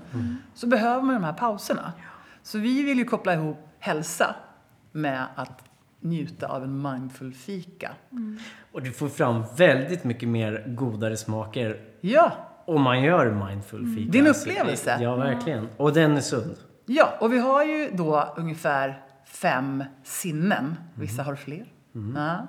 Så vi använder alla sinnen och försöker närvara. Så istället för att sitta och scrolla och prata med någon samtidigt som man liksom slänger i sig en kopp kaffe, det, det är ju lätt hänt, det händer ju ofta. Ja. Så kanske man verkligen sätter sig ner och känner hur känns värmen av koppen i händerna? Hur ser den här röken ut som slingrar sig upp från det här nybryggda kaffet? Och det bästa av allt nästan, vad doftar det för någonting? Vilka dofter kan jag uppfatta av det här? Man kan till och med lyssna på hur det låter när man häller upp kaffet så blir man så himla sugen på kaffe. Titta hur det ser ut. Eh, och verkligen ta den här stunden. Och allra bäst, allra, allra bäst, tycker jag då, det är om man tar med sig kaffet ut. Ja. Därför att kombinationen av att pausa, att vara ute i friska luften, få lite dagsljus och även röra på sig. Då är vi ju helt hemma. Då har vi en hälsoupplevelse. Man, man skulle ju kunna säga att, att eh, du är egentligen grunden till lite grann utav våran eh, liksom, idé till att Svanfeldts Coffee också ko- kom till. För vi har ju gått och pratat, det får jag säga så, och pratat och också pratat om stress, att man blir stressad, man kör på, Ja. man har massa såna här grejer. Och, eh, jag mår jättebra utav att liksom pusha mig själv och, och göra saker hela tiden. Men någonstans så, ställ, så hade det var en så himla bra fråga just. Men vad för någonting kommer du ihåg på senaste tiden? Du har alltid tjatat att jag ska gå ut, eller tjata, men att gå ut i skogen och bara vara, liksom rör på dig och, och njut. Du sa inte ta mer kaffe, men det blev liksom så. Och Men, men i alla fall. Och när jag liksom rannsakar mig själv när vi sitter här och liksom stannar upp och reflekterar över livet, för det är det man behöver göra eh, ganska ofta. Och så kommer jag på liksom, om vi har gjort det här, det här, det här, det här. Men ingenting kom- kommer jag egentligen ihåg som en positiv känsla. Allt var bara en gröt. Förutom de gånger som jag har gått ut i skogen, varit med Ditte, satt mig ner och liksom bara Ja men, men, ja, men du vet så här, jag kan vara rätt rörig och spretig annars liksom, men det är där jag kommer ihåg liksom. Och känsla kan jag känna liksom, reflektera till igen. Så det är ju en läkande sak liksom för mig framförallt som är så stökig liksom rakt igenom så. Att ta mig ut, man behöver inte ta med kaffe men det är en jäkligt bra eh, sak att ha med. Det blir en bra anledning att stanna upp också och liksom verkligen inte tänka på någonting annat. Och så vad luktar det eller vad är det för något? Man stänger av och får, får en riktigt bra paus. Att Det är ju det du och jag har gjort och det är det som jag minns mest. Liksom, med glädje och med goda känslor i kroppen. Och, alltså att jag laddar batterierna. Och det, det är ju liksom, det är det som jag tycker också, det är det som är tillsammanskap i Svanfeldts Coffee. Alltså att man möts ute, man kan ta en kaffe och göra någonting. Det är ändå jättekul. Ta med sig barnen ut och och gör choklad liksom, om det är det de vill ha så. Men, men i alla fall gå ut och ha den tillsammanskapen, det läker mycket. Så. Vad coolt det vore om folk började gå ut tillsammans, andas, röra på sig och ta en kopp kaffe och sen så tagga och lägga upp det här. Tänk Ja. dig vilken Alltså vilket collage det skulle kunna bli av folk som visar sina mindfulness, må bra kaffestunder. Ja, och sina Det platser. Man skulle, Ja, ju ja, kun- precis. man skulle kunna tagga det med hashtag beans and brains. Minns som, ja, ja, ja, absolut. Men jag tycker man kan, ja men absolut. Det är väl roligt också äh, att liksom, menar ni har form holistic, ni pratar om hjärnan och alla de sakerna också. Jag skulle tycka det var kul om det var en sån grej. Vi borde dra iväg och visa hur man gör. Vet du Ja, vad, jag, vet vad, det. jag, vet vad jag kommer på då? Vore inte riktigt bra med ett holistic kaffe? Ja, jo, gärna det. Du, ja, vad ja, säger du ja. om koffeinfritt kaffe förresten? Vad säger ni om koffeinfritt kaffe? Ja, det drack jag. Jag drack det hela graviditeten. Det ser ut som Ja, att du håller på att dö. Men David säger att det inte är kaffe. Nej, jag förstår det. Du, Men kan, kan du svara på frågan, hur fasen får man ur koffeinet ur kaffet då? Jag vet inte. Det är Det någon ljug. som har kört igång det.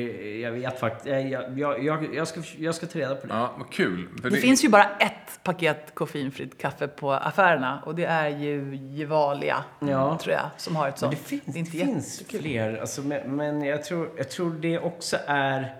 Alltså det är en fluga lite grann. Jag tror att det liksom... Det, är inte Nej, inte så, det, det blir ingen marknad riktigt. Jag vill ha det ibland. Ja, För, ja. för att, eh, ja, för att. Jag trodde du var en bra människa, tänker David. Du- Ja, nu, nu sjönk din energi totalt. ja jag ta- Sjunker ihop. Nej, alla ska dricka det man vill göra. Men, men nej, jag, jag har duckat den. Så. Ja. Hörni, eh, nu har vi pratat om så himla många bra grejer. Har vi missat något? Säkert. Jag tycker en sak som är riktigt viktig att säga, som jag har lärt mig utav, för jag tycker liksom, vi har pratat mycket kaffe och vad det kan göra, men, men också måste man förstå saker och ting. Så funkar det för mig i skolan också när jag gick till läraren och så frågade jag varför ska jag kunna det här? Om ni inte sa tillräckligt liksom, det är därför, då, då har jag liksom aldrig riktigt lyssnat. Om det inte liksom... Så jag tycker det som också krokar i, och som jag vet krokar i fler, när vi körde våran fika, när du berättade om hjärnan. Alltså en iPhone uppdateras hela tiden, men vår hjärna, den uppdaterades aldrig höll jag på att säga. För 50 000 år sedan så stod vi och tittade på en åker och liksom hur gräset växte. Så. Eller ja, på sin höjd så var man ute och jagade i skogen liksom om man är en jägare och då, då fick man lite utmaningar att välja höger eller vänster stig och liksom nu kommer en gris, vi, vi tar den. Så.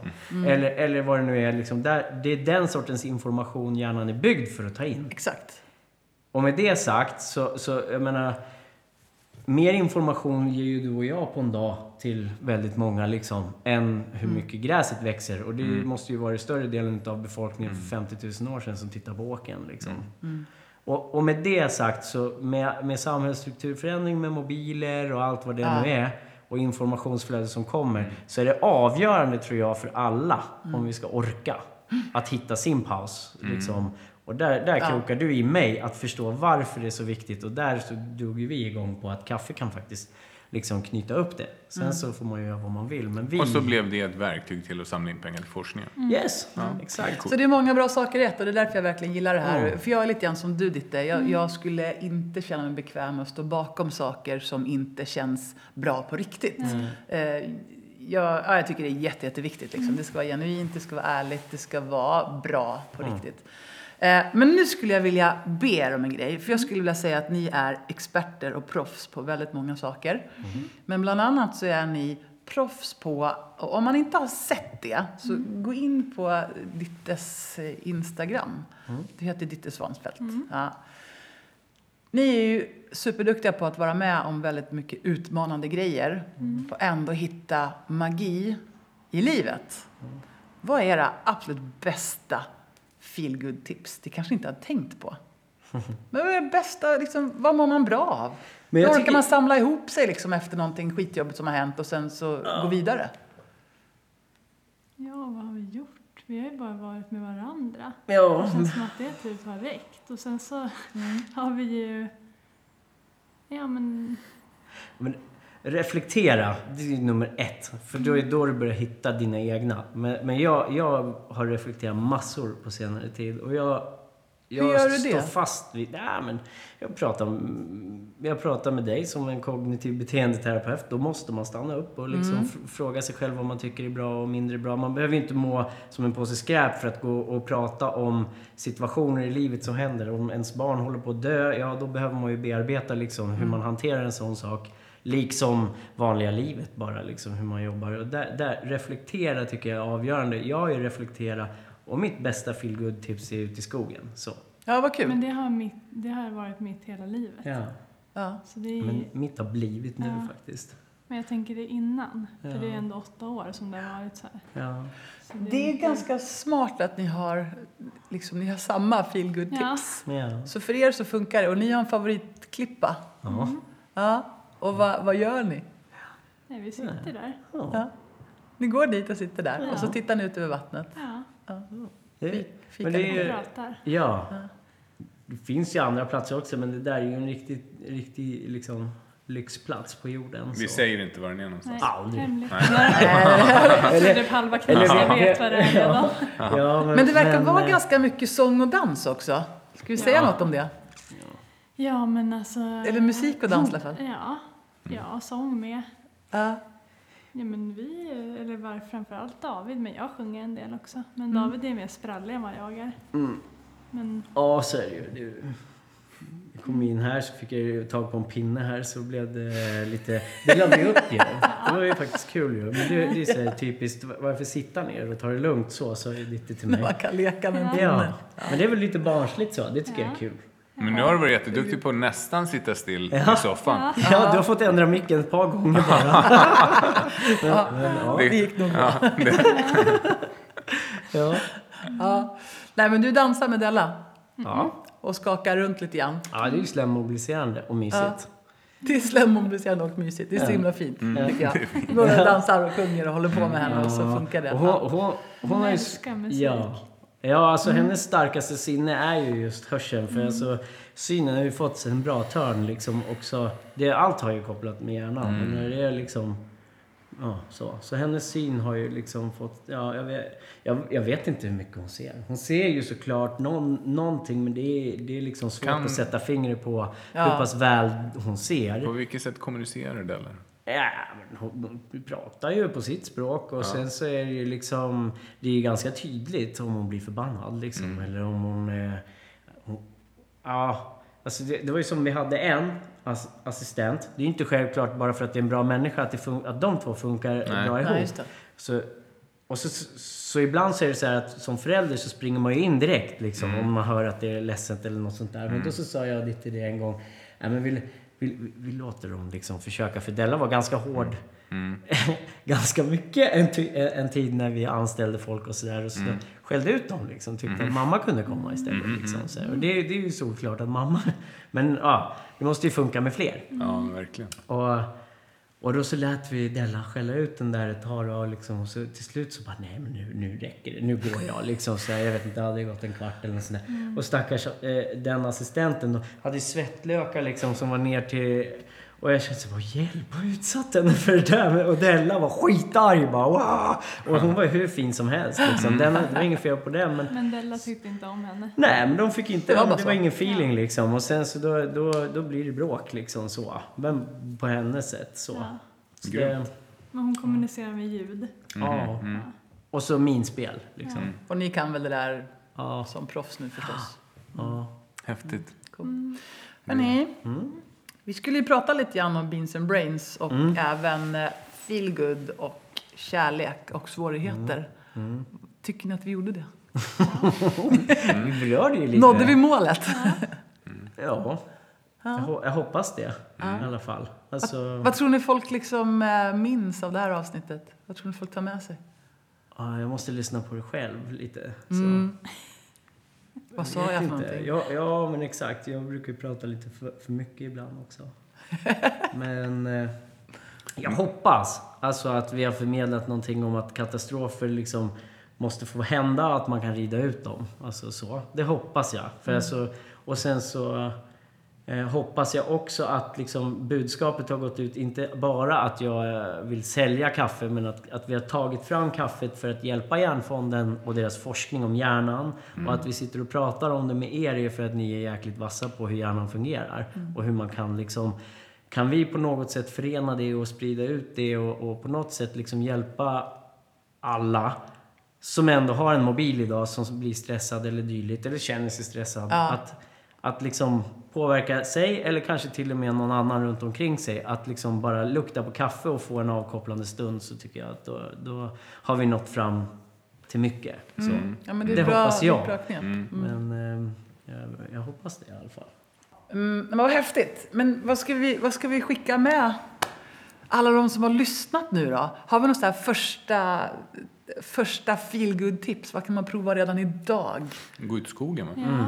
Det blir det? Ja, ja. Ja. Brygg en kanna kaffe också. Nej, men, ja, ja, men, om vi ändå tar det så blir det ju så här att eftersom vi gärna vill prata om bönor och hjärnor så är det så att eh, om man nu, men det finns ju tedrickare som lyssnar på det här också, eller så finns det folk som dricker Ja. vatten istället. Men när du nu tar den här stunden för dig själv, passa på att stanna upp, tänk efter, se dig omkring omgivningarna och så passa på att verkligen använda alla sinnen när du ska sippa på det här som du ska sippa på.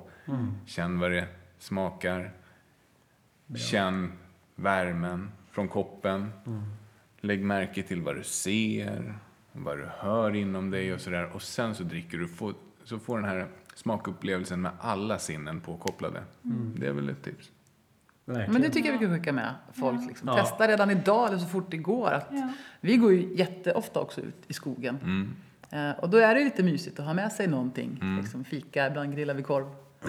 Ja. Och det är ju hur mysigt som helst. Ja, alltså, och det blir är ju liksom 15 målet gånger godare ute i skogen. Ja. Liksom. Oh ja. Så- Det är inte ja. lika så- kul att steka den Nej. grillkorven i Nej, den pannan. får gärna vara bränd också Ja. lite. Ja. Så bara, bara, men Mörkrostad. Är ju, Ja. ja. ja. Exakt. Exakt. Ja. Nej, men det, det är ju den känslan. Och också tillsammanskapen. Jag menar, ens, Ja. har man barn till exempel, de älskar ju att vara ute i skogen. Ja, det är ju det. Och då blir det ett lockbete ibland. Så här, Ja. men vi grillar korv eller Mm. vi tar med liksom, bullar och någonting. Ja. Det, blir, det blir För lite dina mål bullar i för... frysen där vart jag sugen på nu. Ja, I know. I know. Årets julklapp borde ju vara en termos. Eh, Och om man har en termos borde det vara kaffe. Ja, just det. Eller choklad. Årets julklapp är en mobillåda. Va?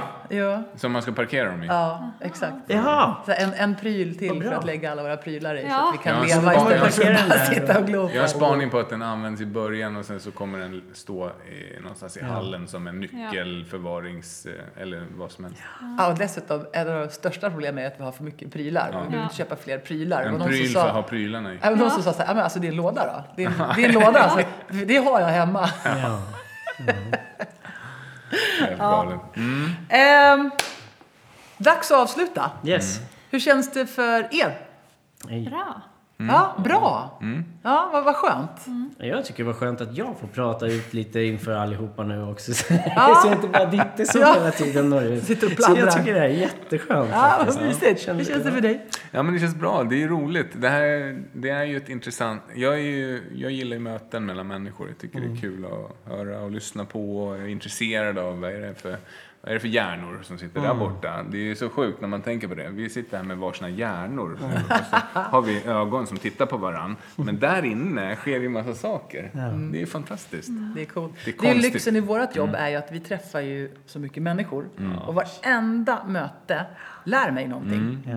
Det är så häftigt, man kan gå hem från en arbetsdag och så bara, idag har jag fått lära mig om jordmåner, eh, vattenverk och ekonomin man kan skölja inom... vatten.